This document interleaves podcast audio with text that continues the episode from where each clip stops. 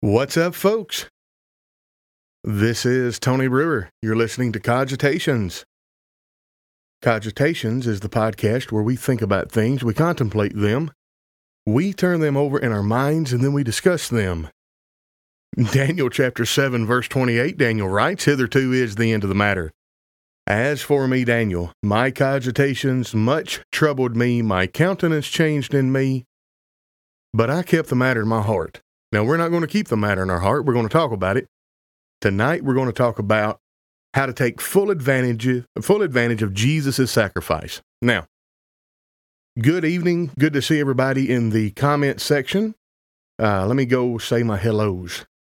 Christine Woodall, good to see you. Gwen Cooper and Diana Harden. I'm glad y'all are here. Connie Barden, Jonathan Exum, good to see you. And not much is brewing on my end. In fact, I I should have had something brewing, but oh, incidentally, for those of y'all that know that I was supposed to go get my ring light today, obviously I didn't get it, so I'm still stuck with this little bub. I am going to get it. I've got the funds for it. It's in the budget. Everything's good. I just hadn't had a chance to go get it. Anyway, Missy Malone, we're doing really well up here. We got about 18 inches of snow on the ground.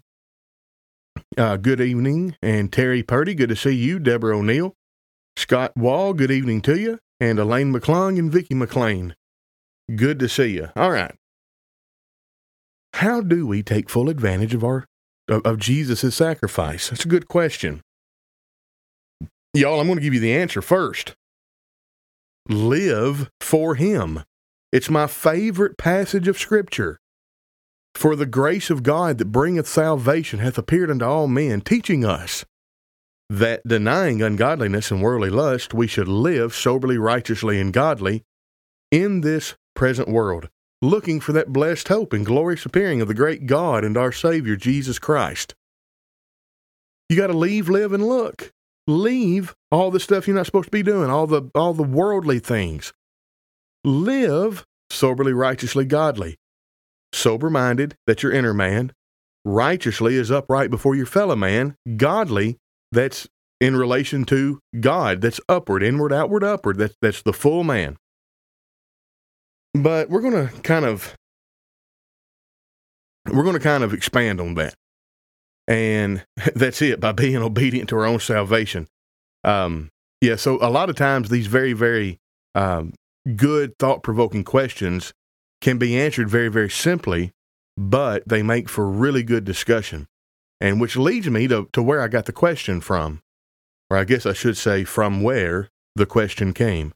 Anyway, uh, uh, Robert Leedy, good to see you. All right. Cindy Colley does Digging Deep. Really and truly, I could probably make every one of my podcasts answering the questions that she comes up with in her studies. I really like them. They cause you to dig deep, they really make you think. And I can't remember how this question was worded. So I'm, I'm giving you my interpretation of the question. Basically, I think the question was asking, how do you take full advantage of Jesus' sacrifice? I think the question was worded something to the effect of, how do we in today's time, or how do we today, Christians today, take full advantage of the the sprinkling of the blood on the cherubim?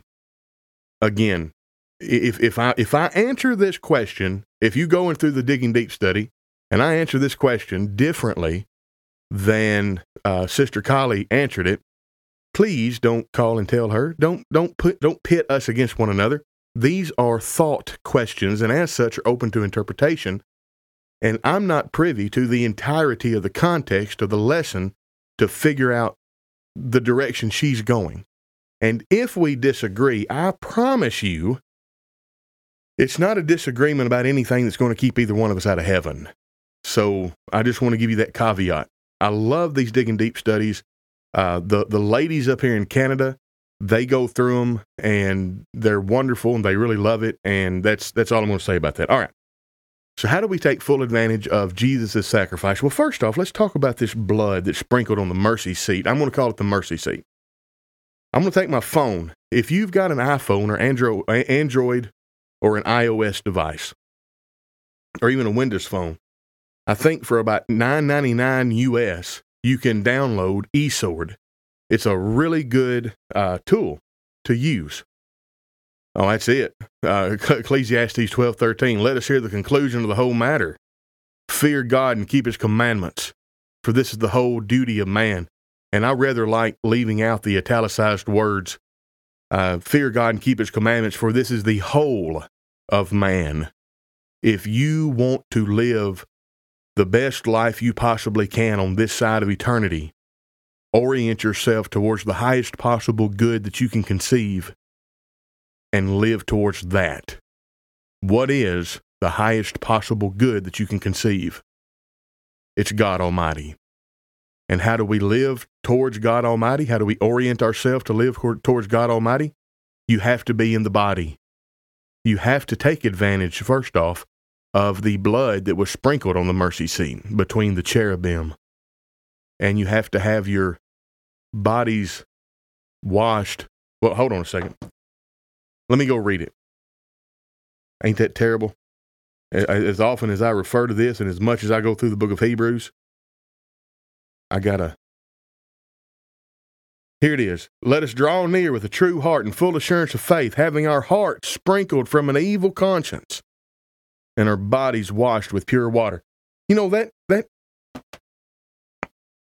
that conjures up images to the Hebrews who were Christians of the mercy seat, the the Ark of the Covenant, the cherubim facing one another with their wingtips touching, not not their shoes, but the tip of the wings, and the high priest going into the holiest of holies or the most holy and sprinkling the blood of that um, sacrifice that that's that blood of atonement on the mercy seat. Well that happens in our hearts. Well why would i say that? Well first off remember go to our trusty rusty e-sword and let's look up um, propitiation, P R O P I T I O N. And we're going to look it up in the New Testament. Listen to this.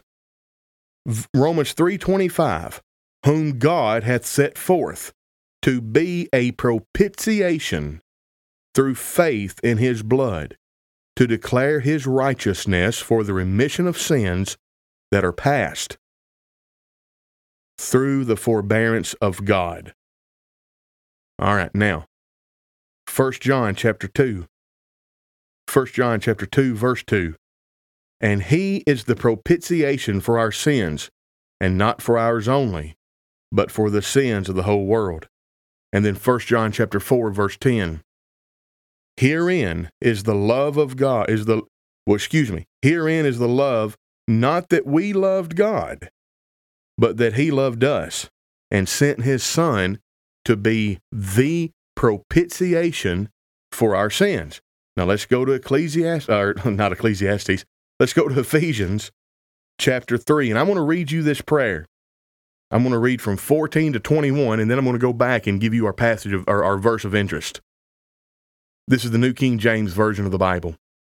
For this reason I bow my knees, or I bow my knees rather, to the Father of our Lord Jesus Christ, from whom the whole family in heaven and earth is named, that he would grant you, according to the riches of his glory, to be strengthened with might through his Spirit in the inner man, that Christ may dwell in your hearts through faith, that you, being rooted and grounded in love, and may be able to comprehend with all the saints what is the width and the length and the depth and the height, to know the love of Christ, which passes knowledge, that you may be filled with all the fullness of God. Now to him who is able to do exceedingly abundantly, above all that we ask or think, according to the power that works in us. To him be glory in the church by Christ Jesus, to all generations, forever and ever. Amen. Where does Christ dwell, Christians? He dwells in our heart. It's by faith. Take action based on what you believe. Faith is the substance of things hoped for, the evidence of things not seen. How do you know that someone is a spiritual being? You cannot physically see it. You cannot see someone. When somebody comes up out of the water of baptism, they're just wet as far as you know. how do you know that they're actually a changed person? You have to be able to see the change in their life. You take action based on what you believe. You can't see the change, but their faith, the action they take based on what they believe, is what you can see. That's your evidence of things not seen. Ain't that wonderful? Propitiation means averting the wrath of God by offering a gift. Um, yeah, propitiation is the is the um, is the appeasement of God. It's it's the appeasement of God's justice. Had the ark vanished by Christ's day? Yes. Don't ask me any any more than that because I can't I, I can't remember when they lost track of it. But yeah, I, I don't think it had been in the temple for quite a while by the time Jesus was was born. All right. Now let, let's follow this thread. We've seen in three passages of Scripture where Christ is referred to as the propitiation. This word is a Greek word, um, hilasterion. But guess what? It's also guess what? It's also translated as in the book of Hebrews. Let's go to Hebrews chapter 9. I'm going to start reading in verse 1. Now remember, propitiation, hilasterion, that, that word. Jesus is our propitiation, and he dwells in our heart. Then indeed, even the first covenant had ordinances of divine service and an earthly sanctuary. For a tabernacle was prepared, the first part, in which was the lampstand and the showbread, which is called the sanctuary. And behind the second veil, the part of the tabernacle which is called the holiest of all, which had the golden censer and the ark of the covenant, overlaid with all sides with gold, which were the golden pot that had the manna, Aaron's rod that budded, and the tablets of the covenant. And above it, above the ark, sitting on top of the ark, the lid, if you will, were the cherubim of glory overshadowing the mercy seat. Now, the cherubim themselves are not the mercy seat. The mercy seat is the flat surface of gold between the cherubim. However, when you use a figure of speech called metonymy, if you say, How do we take advantage of the blood sprinkled on the cherubim? that is a metonym, in my opinion, for the mercy seat. That's why I worded this title, this episode, the way I did about taking advantage, about taking full advantage of Jesus' sacrifice. How do we take full advantage of the blood sprinkled on the cherubim, or the mercy seat's another way of saying that? That's the only way I could interpret that question. This word here, um, and above it were the cherubim of glory overshadowing the mercy seat. This is the word that is translated propitiation in these other passages of Scripture. When you think of Jesus, you think of his blood sprinkling the mercy seat on the in the holiest of holies. So Jesus and God is a is a big fan of mixing metaphor, I suppose. Jesus is the high priest. Jesus is the blood. Jesus is the sacrificial uh, uh, goat of atonement, and he's also the scapegoat, and he's also the mercy seat. How do we take full advantage of that? That's awesome. Well, First off, lick your finger and turn right. And let's go back to this verse. Verse 19 of Hebrews chapter 10. Therefore, brethren, having boldness to enter the holiest by the blood of Jesus. So, talking about mixing metaphor, it's by the blood of Jesus we're able to enter the holiest. By a new and living way which he consecrated for us through the veil that is his flesh.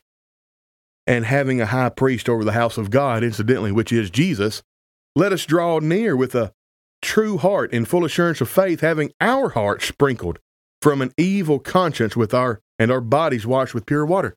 It's almost as if when we give ourselves over to Jesus, he lives in our heart, Ephesians chapter 3, that beautiful prayer that Paul prayed, and then he is our heart.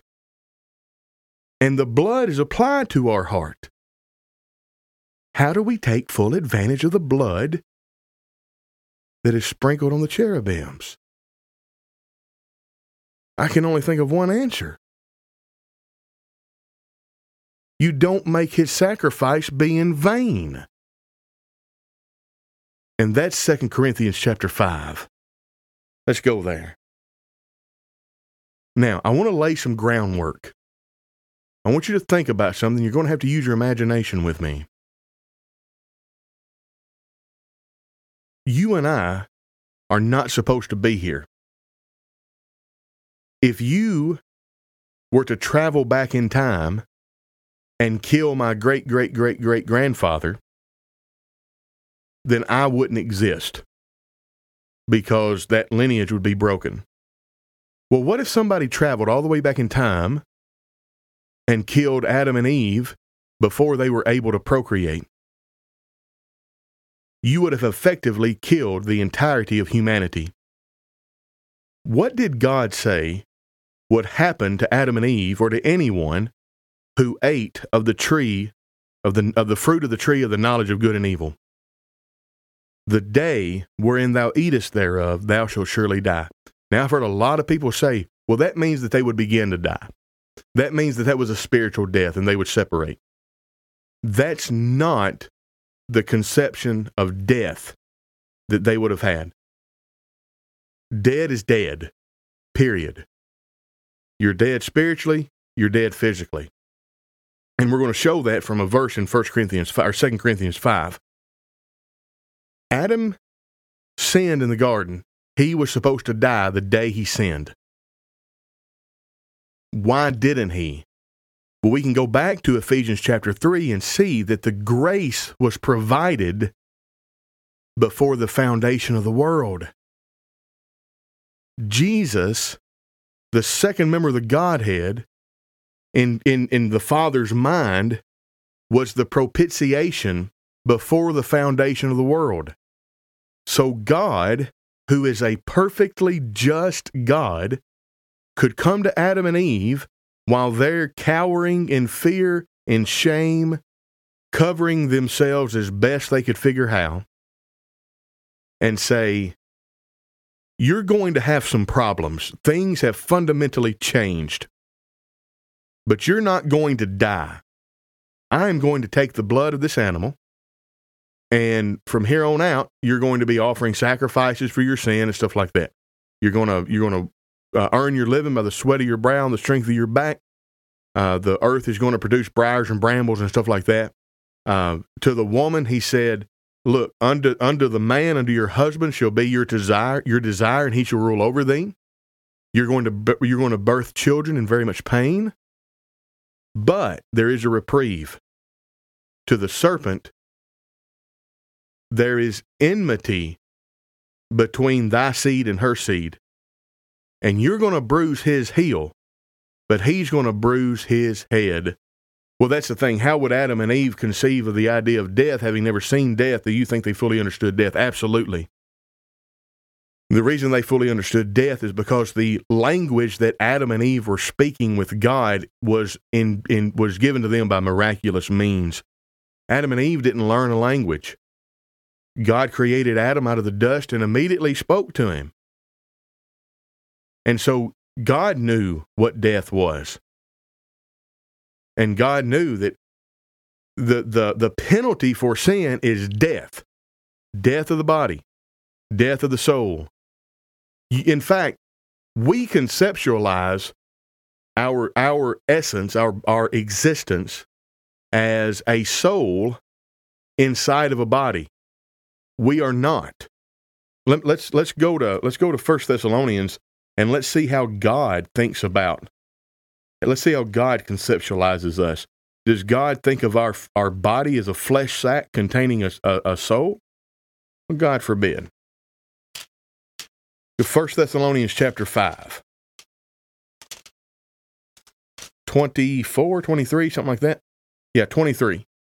Now, this is Paul writing, but who's inspired who, who's inspiring Paul? The Holy Spirit, God. Now may the God of peace himself sanctify you completely. But what's that mean, to be sanctified completely? Well, he, he explains it.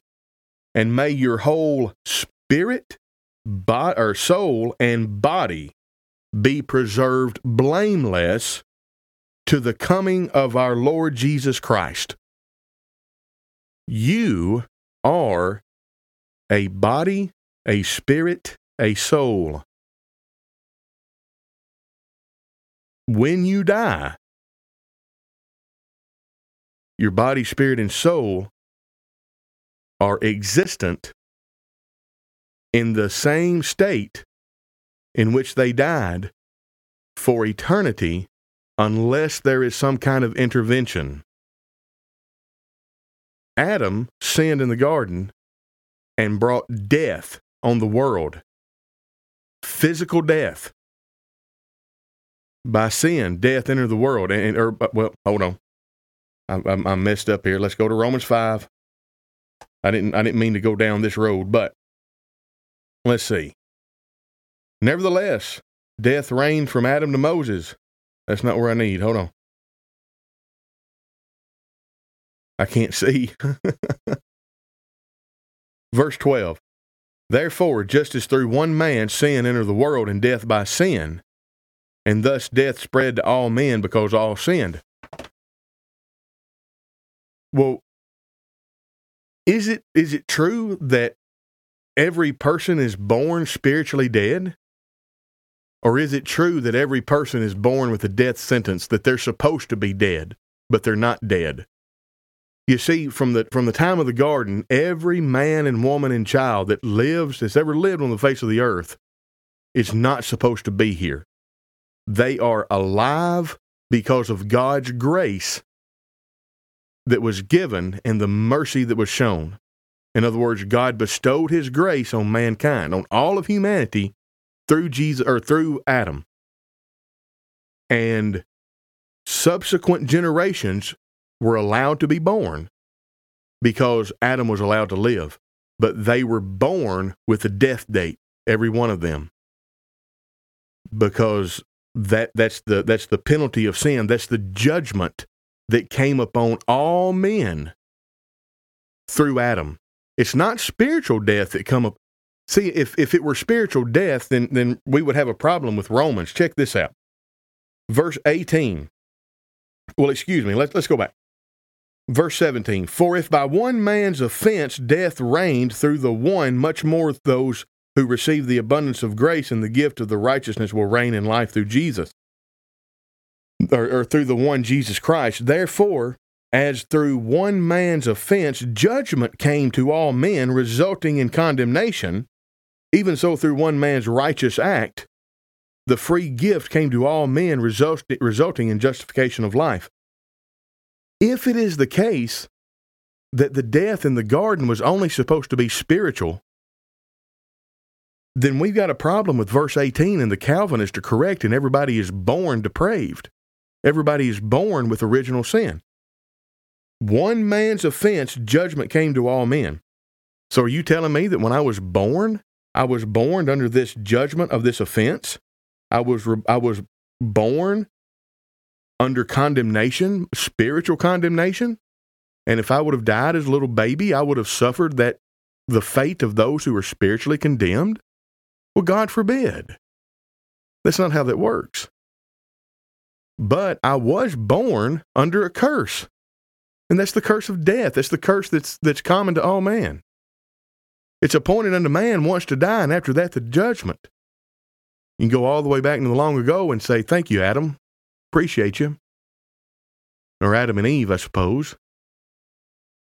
You see, re- read it like this physical death. Therefore, as through one man's offense, judgment came to all men, resulting in condemnation, the physical death. Even, even through one man's righteous act, the free gift came to all men. Well, what free gift? It's the gift of life.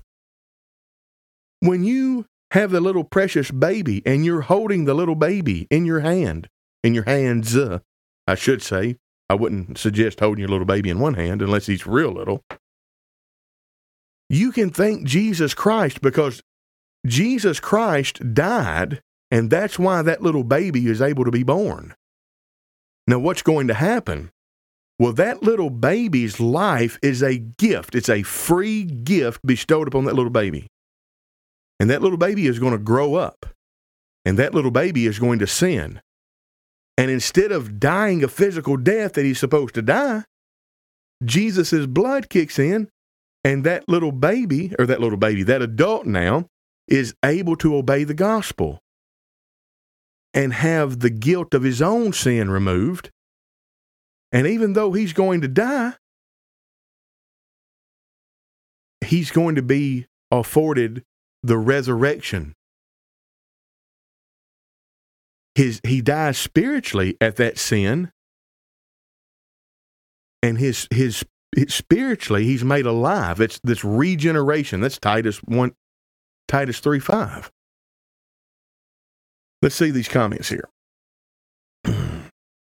God and life, not death, are tied together in Scripture. God breathed into man the breath of life, and man became a living being. That's it. Um, Elaine, you may have a typo there. C E R A I O N. You ask a question. Would you please retype that so I know what you're what you're talking about there? And then Christine Woodall goes, in him was life. God in his bi- God is in the business to give life. Romans eight eleven, not death. That is such a critical difference to understand. That's it. Yeah, and it, it was so physical death passed on all men. That's the condemnation. Every every man, woman, and child that that that ever has been or will be and is in existence is going to die, with the exception of those who are alive at the second coming, and they're not going to taste death. And there's there's been a couple of exceptions of of people who have been translated up into heaven who have not tasted death. Other than that, that's the condemnation. How can you justify your existence? So, can, let's say let's say let's say righteous Abel. Righteous Abel is the first Cain and Abel is is the first offspring of Adam and Eve. So we're going to focus on Abel because I don't like Cain very much. We're going to focus on Abel. Abel, you're such a God fearing person. But your parents were supposed to die. How is it that you're alive on earth breathing air? How can you justify your existence? Well, in this magical scenario, Abel has a copy of these scriptures and he can read. He's, oh, well, it's because of this character, Jesus Christ, who died on a cross. And because he died, my daddy didn't have to die. My daddy and mama didn't have to die. So therefore, I was able to be alive. That's my justification. Mom and daddy sinned and they were supposed to die. Somebody had to die. But it was Jesus that died. That's why they lived. The, the sacrifice of Jesus is absolutely a substitution sacrifice. But it, he's not there in our place. He's there in the place of Adam, as per Romans chapter 5. Now, how do we take full advantage of the blood that's sprinkled, sprinkled on the cherubim? Because we have this life that's given to us because of the blood that's sprinkled on the cherubim. We were given a chance at life. How do we take full advantage of that? Well, I'm glad you asked. Second Corinthians. Let's read this. Second Corinthians chapter 5. I'm actually, verse 10 is where I'm going to start reading. For we must, uh, Second Corinthians chapter 5, starting in verse 10. For we must all appear before the judgment seat of Christ, that each one may receive the things done in his body. What is under consideration here is your life physically your physical life according to what he has done, whether good or bad.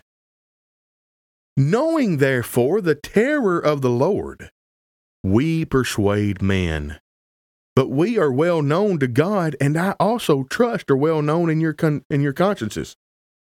For we do not commend ourselves again to you, but give you opportunity to boast on our behalf, that you may have an answer for those who boast in appearance and not in heart.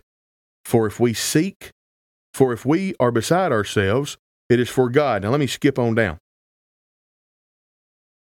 Yeah, if we if we are beside ourselves, it is. I'm sorry, I shouldn't have skipped. Or if we are sound of mind, it is for you. Verse 14. This is this is the passage of interest. For the love of Christ compels us, because we thus judge. Now, this is something that is so it's so logical to the to the apostles. We thus judge that if one died for all, then all died. When did all die? Because I'm still alive. The entirety of the human race died whenever Adam and Eve ate of the tree of the knowledge of good and evil. They were supposed to die. That's the idea. I, I, I like the way the King James rendered it.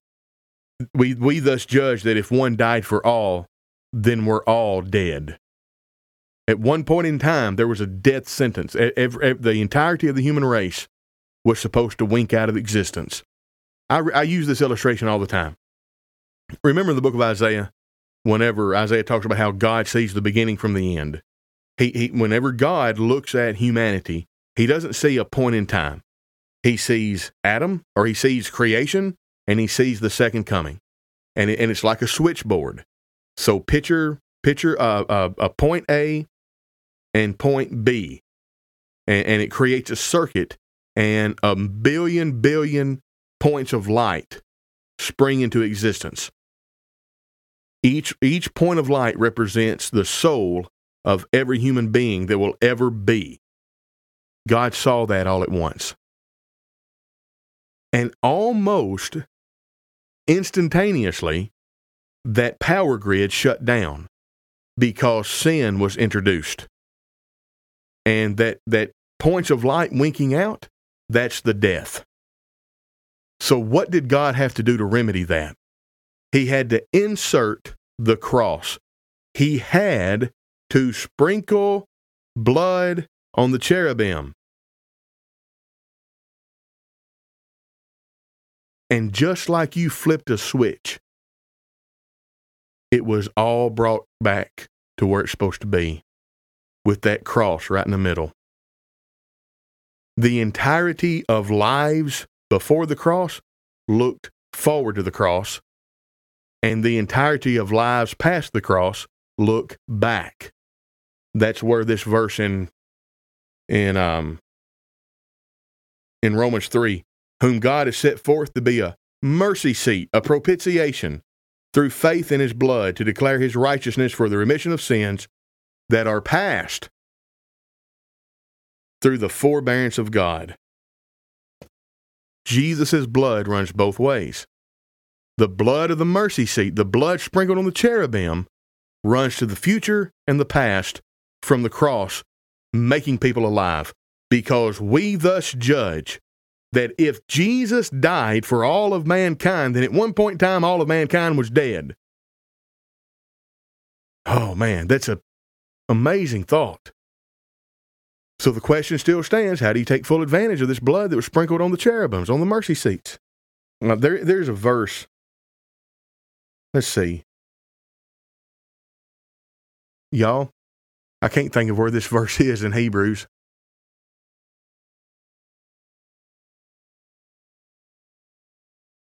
Melchizedek. Let me give you the story. Maybe maybe one of y'all can help me with this verse. That way I don't have to find it on the fly. Melchizedek is a type of Christ. And Paul is is or excuse me, the, the Hebrews writer uh, is talking about Jesus and Melchizedek. And he's saying Abraham, or rather the priesthood of Aaron, paid tithes to Melchizedek. But Aaron was separated from Melchizedek by hundreds of years. How in the world did Aaron, the tribe of Levi, pay tithes to Melchizedek? Because he was in the loins of his father Abraham when he paid tithes to Melchizedek. And without all contradiction, the less is blessed to the greater. Melchizedek gave blessing to Abraham, Abraham paid tithe to Melchizedek, and representatively, that means the tribe of Levi, and then Aaron, the priesthood, paid tithes to Melchizedek. So the Melchizedekian priesthood is superior to the priesthood of Aaron. Jesus is a priest after the order of Melchizedek. That's in the book of Hebrews. So we have an understanding of this concept. At what point in our history, thank you, Hebrews 5, Hebrews 5, 5, and 6. Let me go over and get it. I bet that's it.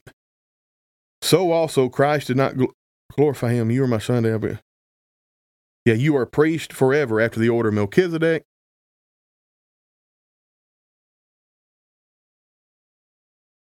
Uh, it, it, may be seven. I, am going to have to look for it, Connie. But if you'll read the book of Hebrews, it's there. That's not exactly what I was talking about. That's a good reference.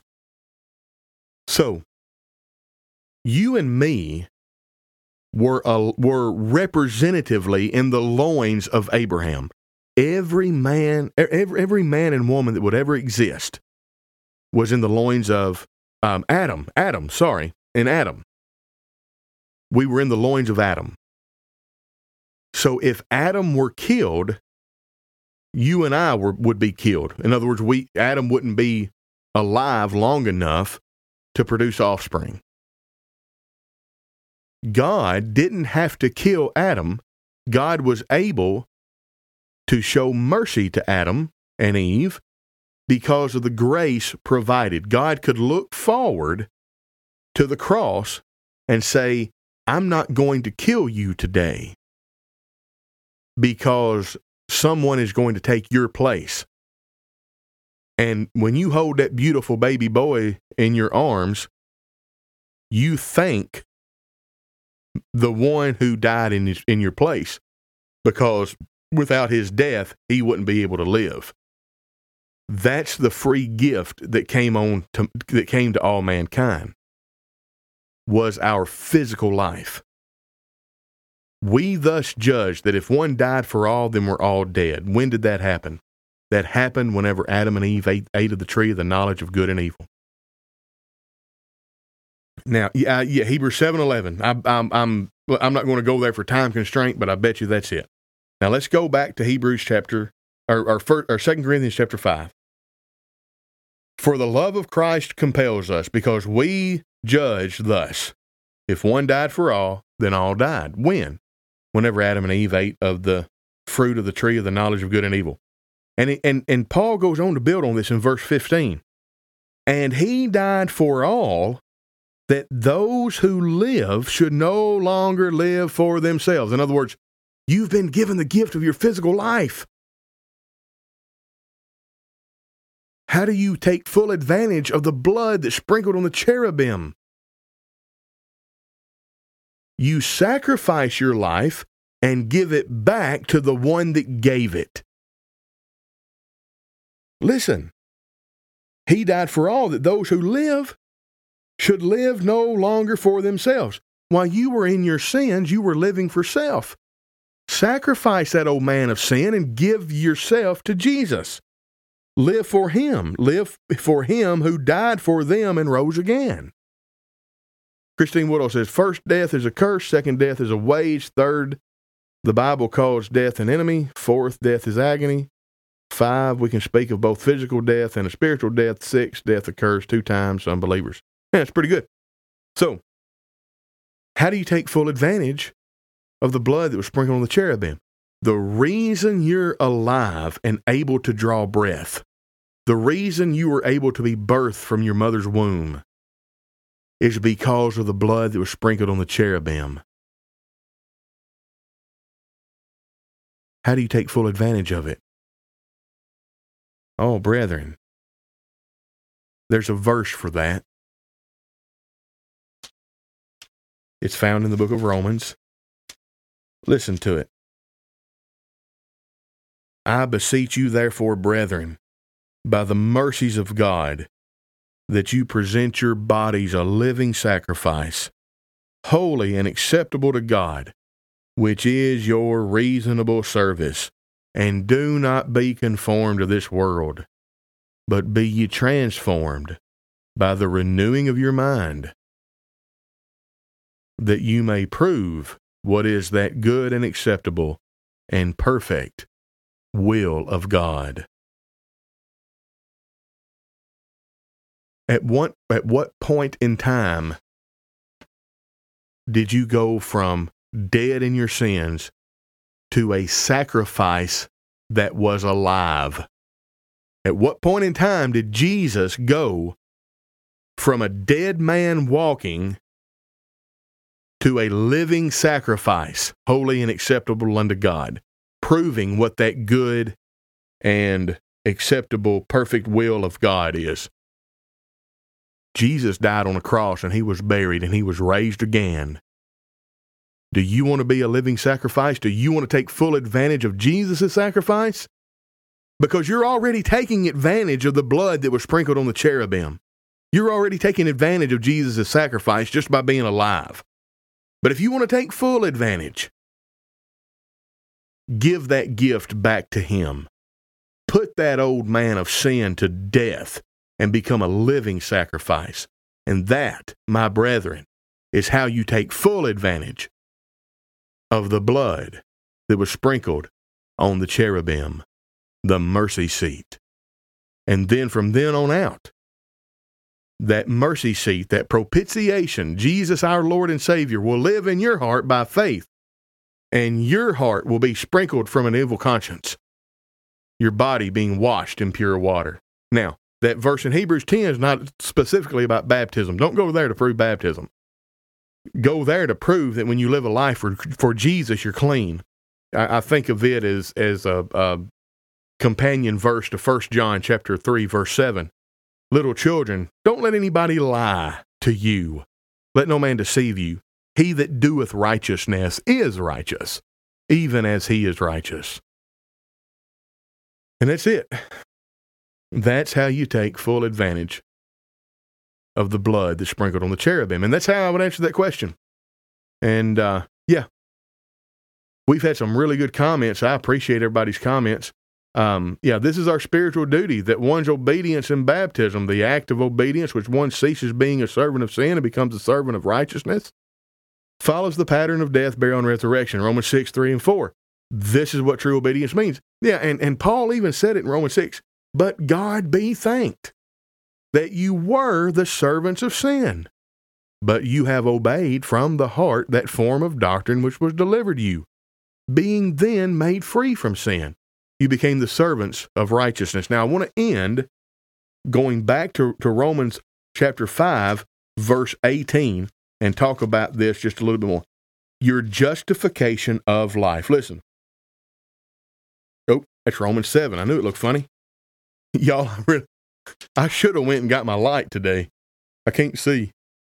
Therefore, as through one man's offense judgment came to all men, resulting in condemnation, even through one man's righteous act, that righteous act was the sacrifice that Jesus made on the world's behalf.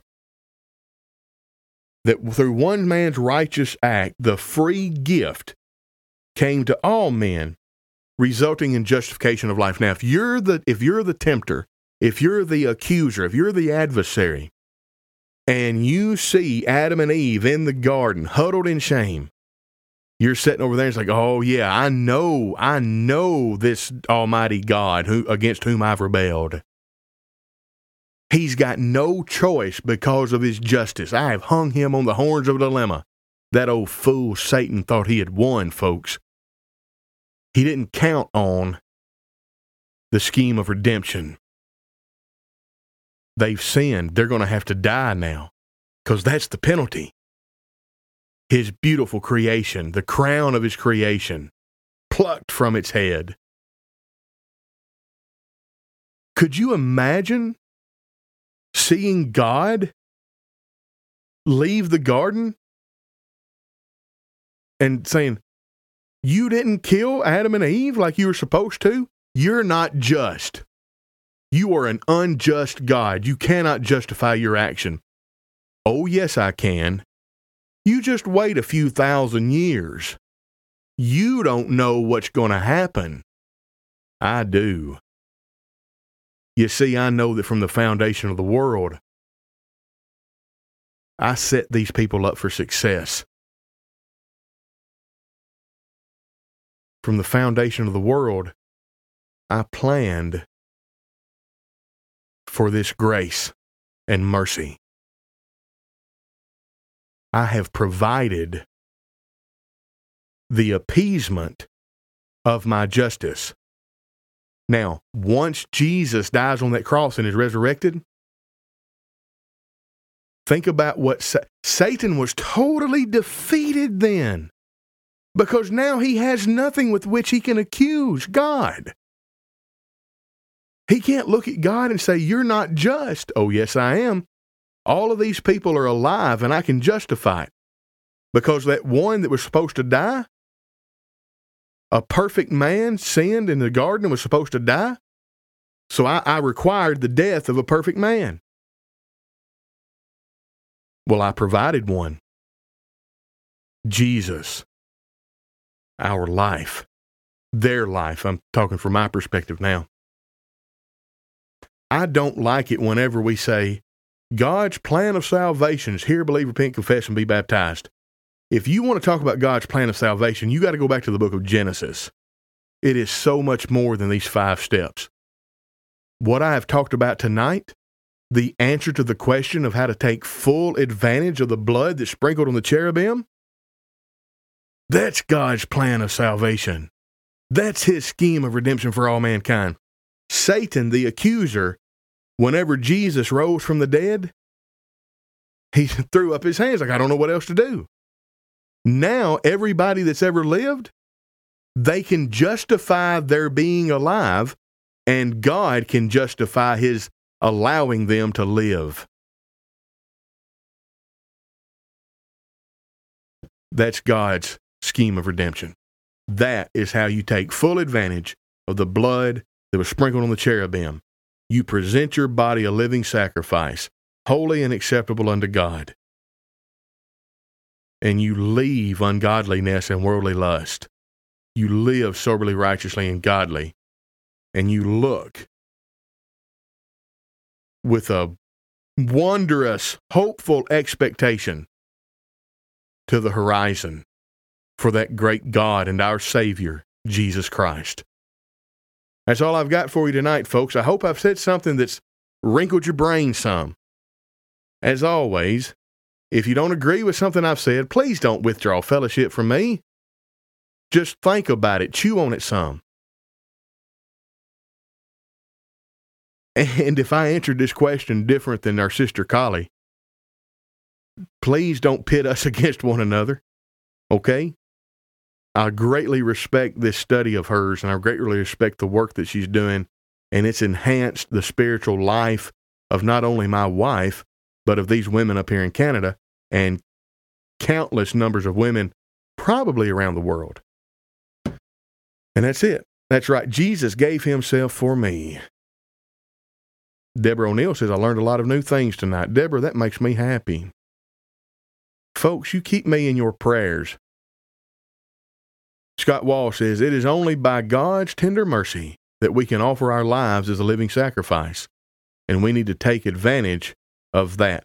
Scott has kind of a humorous uh, typo autocorrect to get you.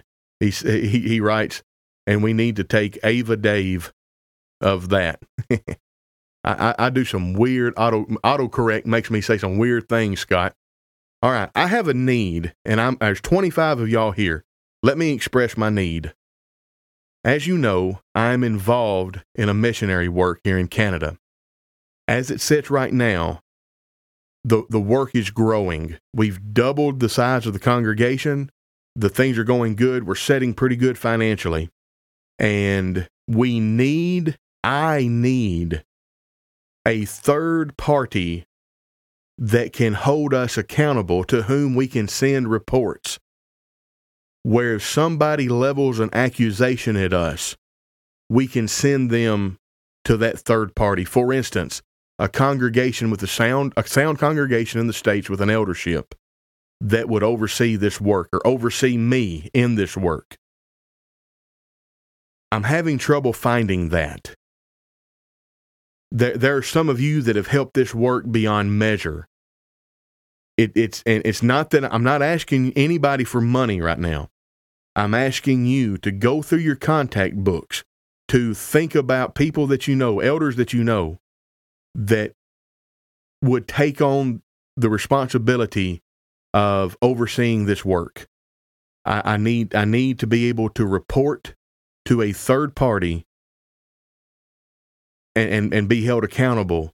Not that not that I'm doing anything wrong, not that the church here is doing anything wrong, but I want to make sure that I'm doing things scripturally and I want to make sure that I'm doing things above reproach. So I need your help. I, have I've, I've contacted several congregations and they've not been in a position to, to oversee the work. So I'm, I'm kind of reaching out to, to y'all here. Um, just, just keep, keep that in your prayers. The work is going wonderfully.